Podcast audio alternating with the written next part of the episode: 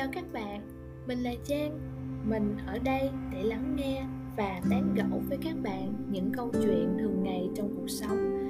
Nếu bạn yêu quý mình hay chỉ đơn giản là muốn tâm sự với người lạ thì đừng ngần ngại kết nối với mình nhé.